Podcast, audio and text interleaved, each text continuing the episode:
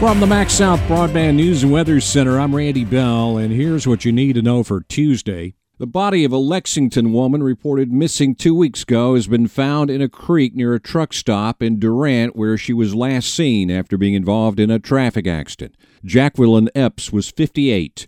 The Mississippi Bureau of Investigation had issued a silver alert for the woman on January 3rd. Her body was discovered last night. An autopsy is planned. It's likely to be a really, really big number because of yesterday's holiday. The state health department didn't release its COVID update. So now, when the report comes out later today, it'll include positive cases over a four day period Friday, Saturday, Sunday, and Monday. And if last week's trend continues, it could be 30,000 or more. Of course, lots of people are getting tested, and even more would do so if they could get hold of an in home test kit. They've been hard to come by, and the Better Business Bureau says they've gotten complaints about some of the companies selling those kits. People not receiving them or not receiving the proper one or, or overpaying.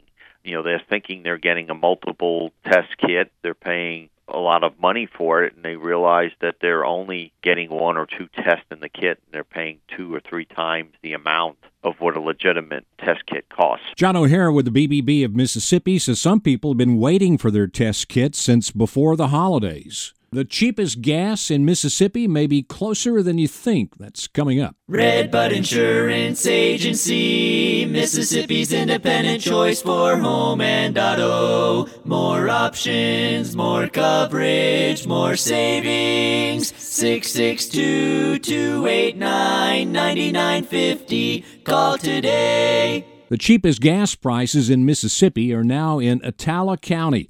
That's what AAA's gas station survey shows this week. The Auto Club says Attala's average price countywide is 275, down about a penny and a half in the past week, and that's lower, in most cases a good bit lower than any of the other 81 counties. In fact, it's about 20 cents lower than the statewide average.